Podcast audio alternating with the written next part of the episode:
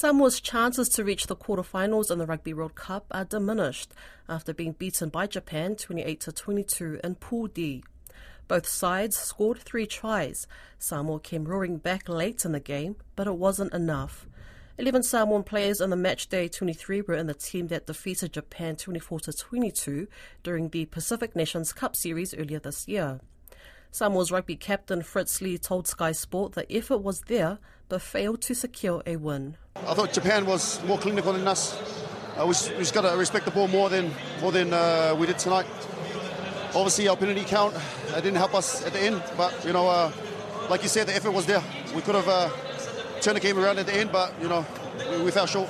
Manu Samoa's coach says the amount of cards his team has picked up is concerning. They already had two yellow cards during the World Cup, on top of a yellow and a red card in their match against Japan. Well, Vasa Manaya Lala Mapusua told Sky Sport it's a worry. It's very concerning, and uh, as I mentioned at the start, we're, we've got to be technically correct, otherwise we will. Uh, we will be punished, and, and, uh, and we've seen that in the last three games, um, not just in our games, but throughout the whole competition. So we're hopeful that we can get it right for next week.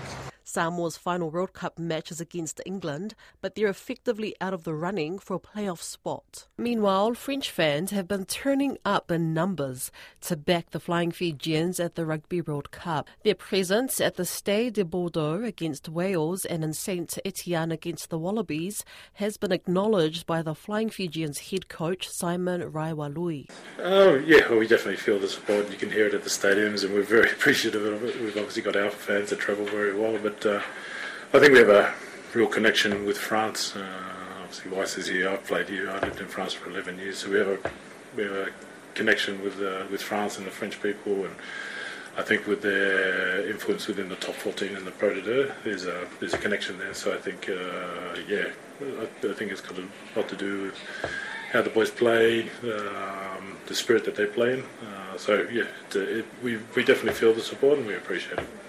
He says his players are well prepared and understand the challenge they face in this weekend's clash against Georgia. Uh, we take one match at a time and we respect each team that we play, and we, there's no harder or easier games.